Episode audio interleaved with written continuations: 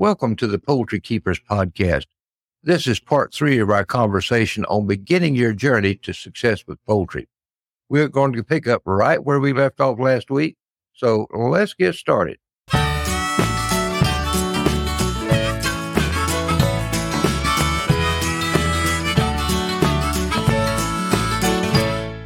What time of year do you find your chicks grow best for you? My spring birds tend to develop the best chicken habits because they are more apt to get outside earlier and starting them on a pop door and outside access at six weeks makes a completely different type of ranging bird than my fall hatch birds. And my fall hatch tends to be lazier birds throughout their life because they stayed inside most of the winter. That's an interesting observation. John, what's your thoughts? Yeah, the fall hatch. I'm actually able to track how much feed they're consuming because forage is not a factor and look at their feed conversion ratio. And then when they do get out on pasture, just as we come into egg laying production, they get all that supplement. So I, I believe hatching in the, the late fall, early winter and getting them out on pasture in the early spring is the best for my birds. If I do a September hatch, those birds have time to figure out ranging coming into winter and they do pretty okay. And then usually by spring, they're already laying great sized hatching eggs. So I can start test hatching from them. I don't hatch a lot from them because they're still young and unproven. Because to me, a pullet doesn't prove herself until she's made it to the one year point. And then another six months, she will tell you more about herself. So I'm cautious on hatching from the younger birds, but I will do it to get a feel for what they're going to produce like so I can make plans for their mm-hmm. future if they end up sticking through the mm-hmm. program. As soon as my electric fence is up and running inside the high tunnel, I'll throw my chicks out there in an Ohio brooder outdoors. And, you know, if it's negative 10 outdoors. It's probably in the 10s and 20s outside the Ohio brooder in the high tunnel and inside it's nice and toasty and they can start figuring out chickening on their own. The sooner they can start learning that, the better they are as adults and getting out there and foraging and doing chicken things, which ends uh, up making a healthier bird. I switched from spring hatches to fall hatches. But the reason I did that is standardbred Rhode Island Reds grow slow. Okay. My springtime birds would be up big enough, go out just about the time it got hotter than blue blazes here. And when it's hot, those birds, they didn't perform well at all. But I found that by hatching October, November, I could get good bodies growth, get them really going well. They, they'd be six, seven months old by the time it really got hot and slowed them down. That makes a lot of sense in Florida. Trying to, you know, around here, people start wanting to buy laying hens or point of lay pullets, 16, 18 week old hens available the first week of April is kind of a target for me to make sales. So at mm-hmm. that point, I've already selected who I want to keep potentially for breeding and sell off all the hens for backyard laying flocks that I don't want to keep and put my first batch of roosters in the freezer, except for anybody that I've got my eye on. If you've got spring pullets ready to lay, you're ahead of the game. And that's the first thing that sells out. And that can get you your pallet of chick starter to hit the ground running. It, it's a financial relief first thing in the spring when you're looking at your feed bill and you've got, you know, 10 point of lay pullets that you could sell for 30 bucks each. That's, that's a pile of feed. Yeah. And everyone else is just getting started in chicks hardly anyone grows over winter and it's a missed market. And the mm-hmm. hatcheries have figured it out. Have you seen the spring prices on started 12 week old pullets? Oh, it's ridiculous. It's absolutely insane. And they're just hybrids. They're not even breeding stock. This is just regular backyard layers being offered as shipped point of lay sure. pullets. Can come to the farm and look at what we have available for sale and pick which ones they want they can see, but they can't touch the breeding flock that they came from. Mm-hmm. You know, so there's a huge customer service and a rapport building with the customers as well. And that, education as to what to expect and how to treat your birds so they succeed in their hands. That brings us to something else we need to talk about is learning how to schedule your hatches. Okay. We know it's going to take 21 days from the time we set them to the time we get chick. But you also want to learn to schedule your hatches. Maybe you have a certain big show like the Ohio National come up that you want to go to. Well, if you're hatching birds in late April or May, chances are they're not going to be in show condition. They're not going to be ready to show. They're not going to have their best tail. No, they're not going to be grown in. So you got to learn how long it takes to mature your birds, hopefully. You know, when you want to go to the show, you know, it takes 21 days to hatch a chick. And it's going to take two or three weeks before then to get fertility up. So you just start adding all those numbers together and you'll know when you need to set eggs to have chickens at a certain particular time. And Rip, And what you, you tried said- to schedule it so the hen laid her first egg at the show as a showman, Yes. correct? Well, I didn't try. I just accidentally happened, and that's how I learned about that. So I, I began to follow what Kenny Bowles, who's a longtime breeder of Rhode Island Red Bantams, and he actually originated the New Hampshire Bantam. But if you hatched a few chicks every other month, you'd always have birds in shape to show. I'm a fan of that method because it keeps the freezer full too. You just like to hatch chicks. Come on. Shaholic. I- I've got a And you have a regular outlet. I have two sale seasons here and two processing days here.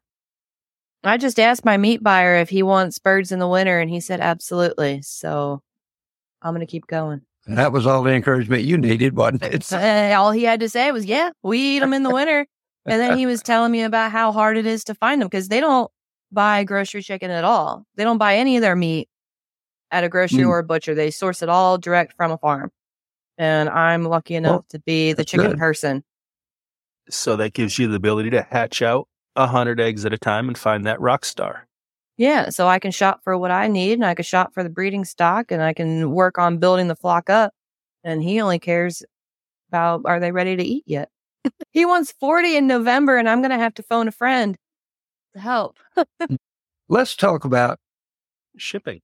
Something else that you need to know to get your groove on here, and that's shipping. When do you want to get your birds? Not when it's hot. You want it to be cool spring or cool fall. Yep. Overheating is a big problem.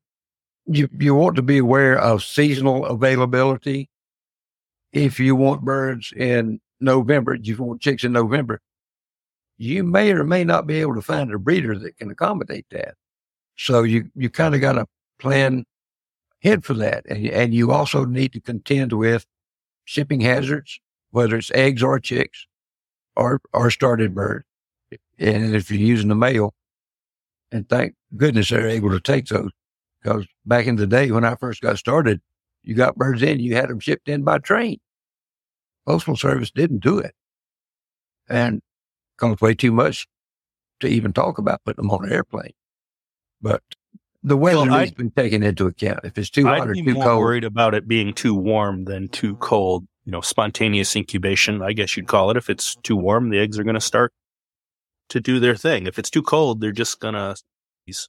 As long as they don't freeze, eggs ship pretty good when it's cold. Because back in the day when I was a eBay junkie for hatching eggs, I developed a preference for fall, winter, early spring because it seemed to help the results. And as far as the results, it, it varied from 0% to almost 100%. And sometimes there was no rhyme or reason. Sometimes those percentages were the same from a the same seller because if I got good results, I would go back to where the good results came from, and then other people would end up on my do not buy from list. And the more you hatch and the more sources you try, you start to see the differences. Because I think what one thing people might not think much of is how strong the egg needs to be to handle shipping Mhm. and diet of the parent stock plays into that because from the thickness of the shell and how resistant it's going to be to how thick the white is because you know how when you crack open a fresh fresh egg and it has that ring of white and then like a looser white around that and when you drop it in a frying pan the yolk is very perky and it stays It stands up. a- Yes. yeah but Well, there's there's also a structure inside the egg called the chalazae, which is what is responsible for holding that yolk in the center. And either one of those could be damaged or broken or stretched in transit. Or they could be weak from poor nutrition and not able to do their job. Right. So you never know where it is, but hopefully your breeder has been selected based on, you know, them doing all the right things. And then hopefully it hasn't been drop kicked in transit by an And, angry um, employee. The shorter the distance those eggs have to travel, The the better. better off you're going to be. Sometimes. Well, we saw a drastic decrease in fertility just because the farm got a new gator and the person collecting was now driving the eggs in the gator rather than hand carrying them back. Oh, and the All of a sudden- vibration right from the get The go. vibration from the gator just Because that can loosen up the membrane, which I can just- cause the air sac to move. I just started to say detached air sacs are a, I won't say a big problem, but it's not an uncommon problem to have in shipped eggs. And that's the reason why when you get shipped eggs, you want to candle those eggs. immediately and point them pointy end down. Yeah, To give them a day to settle the rest with the air to the sac. 24 hours at least before you put them in the incubator. Now, for po- folks that are incubating air cell up in like a commercial rack, is Mhm. that as important as people who are incubating on a side in a smaller tabletop incubator? If They they have roll the loose air cells and you put them on their side, those air cells move. Yep. So if you plan on doing a lot of shipped eggs, I would actually strongly encourage you to get an incubator that'll hold them upright. It's going to save you so much grief than trying to fit some sort of contraption in there to get them upright to increase your success. Just go ahead and get an incubator that puts them there automatically. You know, I can almost assuredly tell you that if you have a detached air cell and you incubate that egg horizontally, you're not going to get a chick out of it. It affects the pit too much because where the oh, bird yeah. needs to be naturally, it can't get there because there could be fluid there. Well, they're counting on air behind that membrane when they first Right. break through to take Right, their first right. breath before they even come out of the shell. And if it, there's no air, they just instantly drowned. Yeah. And how well, oh, we're on eggs here, but how they are packed can make The a less difference. movement, the better. Let me ask you a question, Mandy. I, I know you ship eggs from time to time. Not often, but every Well- once in a while. Okay. Do you ship them in horizontally in the box or vertically? Vertically, Why? they fit better. well, the way I pack them, I put them into individual foam tubes. And that puts them in that vertical position with the air sac up. So as long as that box is upright, the eggs are too. But I can't, I mean, I don't know what the post office is going to do with them. That box No, might go no, in you don't. transit on its No. side with the eggs on the side. Both No, it's going to be labeled up when it's packaged because all the optical Ideally. character recognitions on all the belt fed equipment and when it's loaded in the vehicle, it should all be labeled up. So the automation process is helping us, but if we pack them upright, they stay upright through the There's- bulk of the. There's another reason. Have you ever tried to crack an egg in your hand, raw egg? Yeah, I give everyone the squeeze test. Yeah. Okay. Hmm? And scrambled Is eggs. it easier to, to crack that egg if you're holding it horizontally in your hand where the pressure is applied from the side? Or if you turn that egg to where the pressure is applied to both ends, which is easier to crack? Sideways. Yeah. No. Oh, yeah. Yeah. I thought I had you. I thought you were going to say vertically. But, No, I'm tracking. Yeah. But yeah. Well, we've all done the trick where you can take an egg and squeeze it end to end. Oh, and yeah. all your weight on it and it won't break. And then No. you tap it on the side, it's gone. Those eggs are designed naturally or that they can absorb a lot of pressure from top to bottom. Not so But- much from side to side. But that still, you know, requires you on the receiving end to rest the eggs, candle them immediately, look Oh, for absolutely. cracks for shipping damage. Yeah, you don't want to put a cracked egg in. cells. That'll be your stinky one. No, Um, that'll leave I've, permanent emotional scarring. I've, I've talked to so many people that when they pack hatching eggs, they just stack them in horizontally. I've received them that way and it didn't have bad results. I've had them, I've received them in the fancy, fancy foam cutout shippers. Yeah, I don't like those. They're expensive. And what if the egg size doesn't fit the whole size and it can wiggle in there? The problem I had with those shippers, I, I got three different ship shipments in those. all of the boxes had suffered external damage and 50% of the eggs were not just cracked, they were crushed. That probably goes into the type of the foam because the density of absorbing impact would vary by foam type. Yeah. So if you I've cut corners on cost and got a soft foam, it's going to squish. I've gotten a lot of boxes from shippers that have been seriously damaged, and the eggs have always arrived in very good shape. But as standard course, any shipped package, I count on 50%. By the time I'm done, if I order 80 eggs, I plan on 40 are going to make it past day four.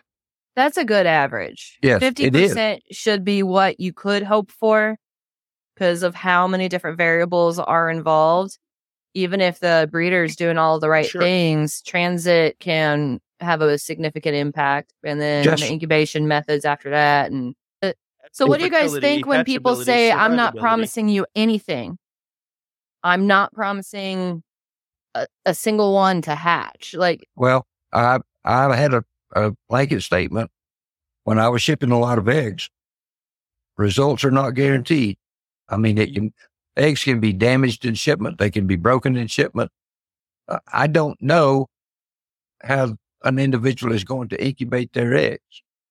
there's a lot of first timers with incubation and they didn't get that great of an incubator and it's their first time and Yep. they chose to do shipped eggs and then I, I've seen reputations destroyed where someone that doesn't know the ins and outs of hatching absolutely rips into a breeder on social media and blames them when they're really not to blame. Yeah. when they're really not yeah and, and it could be people who got all the way to lockdown and then lost all the eggs Goes back to reasonable expectation. And like John said, my expectation is about 45%, 45, 50%. If I can get that many hatching out of eggs, I, I am happy. That's why I'll usually order twice as many eggs as, as I want or I think I need. yeah Sure. Something that I was having a problem with a while back was curly toes, and I wasn't sure if it was genetic or nutrition or incubation related. Yes. Once I got my nutrition under control, I knew that wasn't the problem, and I was still getting curly toes. And I thought, you know, I had incrementally upgraded incubators along the way. So I was still not sure if it was genetic or incubation. But once I got a really professional quality incubator, curly toes went away completely. Yep. Incubation, if it's not done correctly, can cause a lot of problems. I'll just leave it that way.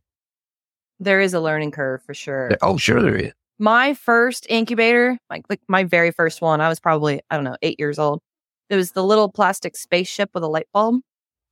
And i could Yeah. put about four eggs in there Been there, done that. and i had about a 25% hatch rate from my own free range happy mix flock Yeah.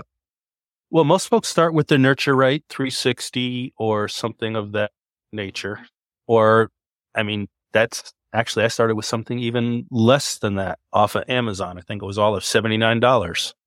And it's, it worked okay, but you know, I had a lot of curly toes and did I you have didn't to realize. ever did you have to fool with a wafer thermostat at all those are fun i Uh, went to a still air styrofoam well, we had a wafer, wafer thermostat in the Well- old GQF incubator.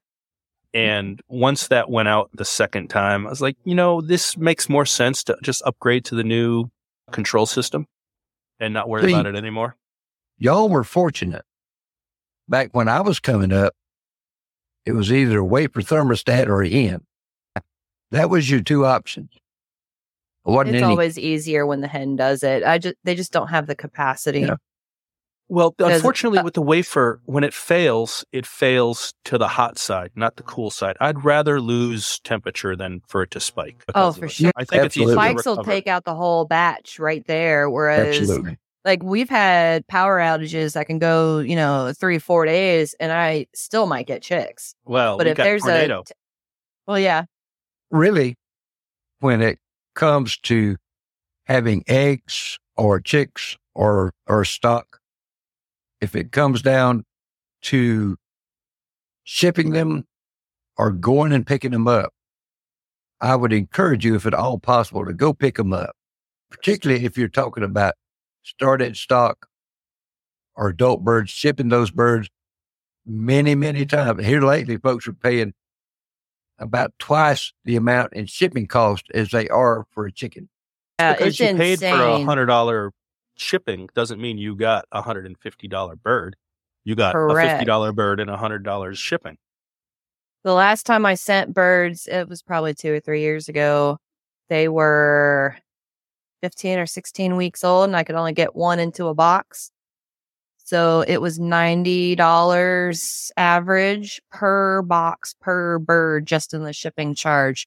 And then you still have to buy the boxes because you can't just go get them from the post office free. These No. are like, what, 10 or These- $15 specialty boxes because Yeah. they're regulated. You can't pick any old box and put a bird in it and drop it off. They have to Nope. have vents on them. The vents have to be covered. So it needs to be full of holes, but then with a screen over top of that, they have to be a certain size and you cannot exceed, I think it's like eight pounds per box. I think so. Well, when I got my a while foundation I stock from my breeder, I, you know, I started out with I asked for hundred eggs, started collection January first, and you know they were very insistent that I couldn't, he, they could not meet that schedule to get me my hundred eggs, but they were like, great, but you know what? I'm going to do the first two dozen. You're going to come down and pick them up as hatchlings along with your second two dozen eggs. And then everything else was handed hand to hand because That's the best way to such- it. it is such a huge investment to start your flock right. This is not where you want to be cutting corners. You know, even purchasing hatching eggs from a really good breeder that has really exceptional quality of in his birds, that can get expensive even just for a dozen eggs, you know. I think realistically, you should expect to pay $5 an egg. That's what you'd pay for a chick or an egg from a, a commercial hatchery. That's Well- not unrealistic in the real world. A lot, a lot of them are doing a hundred plus dollars a dozen. It By seems like I shipping, recall yes. average egg prices being half as much as chick prices. So it Yeah. varies from operation to operation, breeder to breeder. But roughly, eggs are half as much as what chicks are to reflect that you might only get half. half. of them. Yeah, you're going to lose half, probably. But that doesn't mean that that egg was half as expensive to produce. It doesn't mean it's going to make a good chicken either. Because when I see people talking about show quality chicks or show quality eggs, I'm like, how do you know? Like, unless you you're don't. doing the diligence of pair breeding and If- you have a if you know history of how that, yeah, and said, you know, you know what? This this is my they said to you, I'm putting this rooster with these hens, these are their production records, and these are the eggs that you're going to get. And they're going to be labeled as such. You can You know, get a that's a little really murky out there with marketing terms and how people advertise. Well, a good breeder is going to be pedigree mating, and you're going to have this relationship built with them before you hand over your money, hopefully.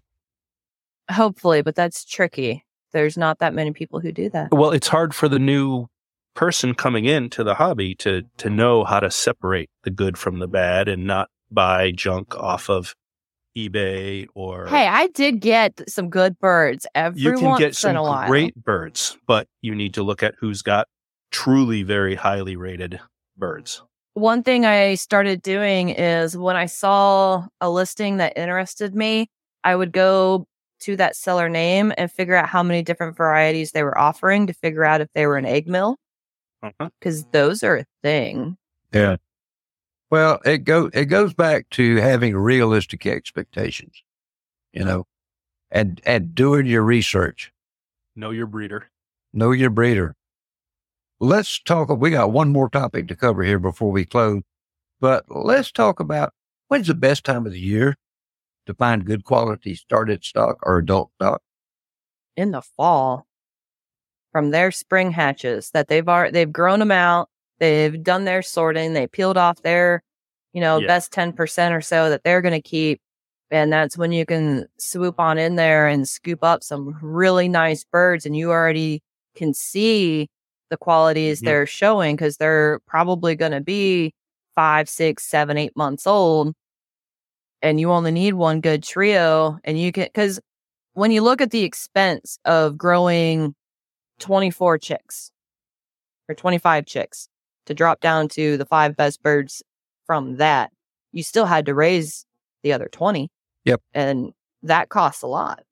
Does. And the breeder who's offering started stock, they already paid that.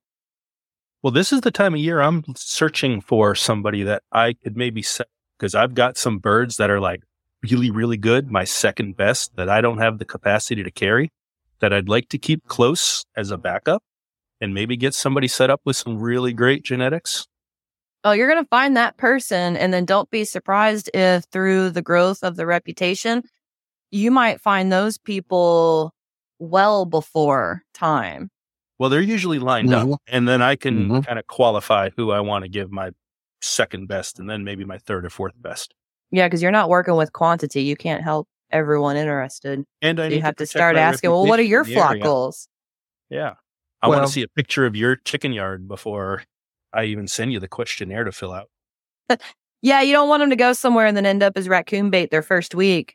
No, and it's my reputation as a breeder that's being put out there. I want to make sure that I provide them with a bird that's going to do good in their environment. Yeah, for It- sure. It sounds like we all firmly agree that the best time to look for these birds is in the fall. And that, that has always worked out for me. We've covered a lot of ground in this podcast and we hope we've given you information that will help you become a better poultry breeder. Until next time, be sure that you do your very, very best to keep your birds happy Healthy. and productive. Folks, thanks so much for joining us, and we'll talk to you soon. Bye bye.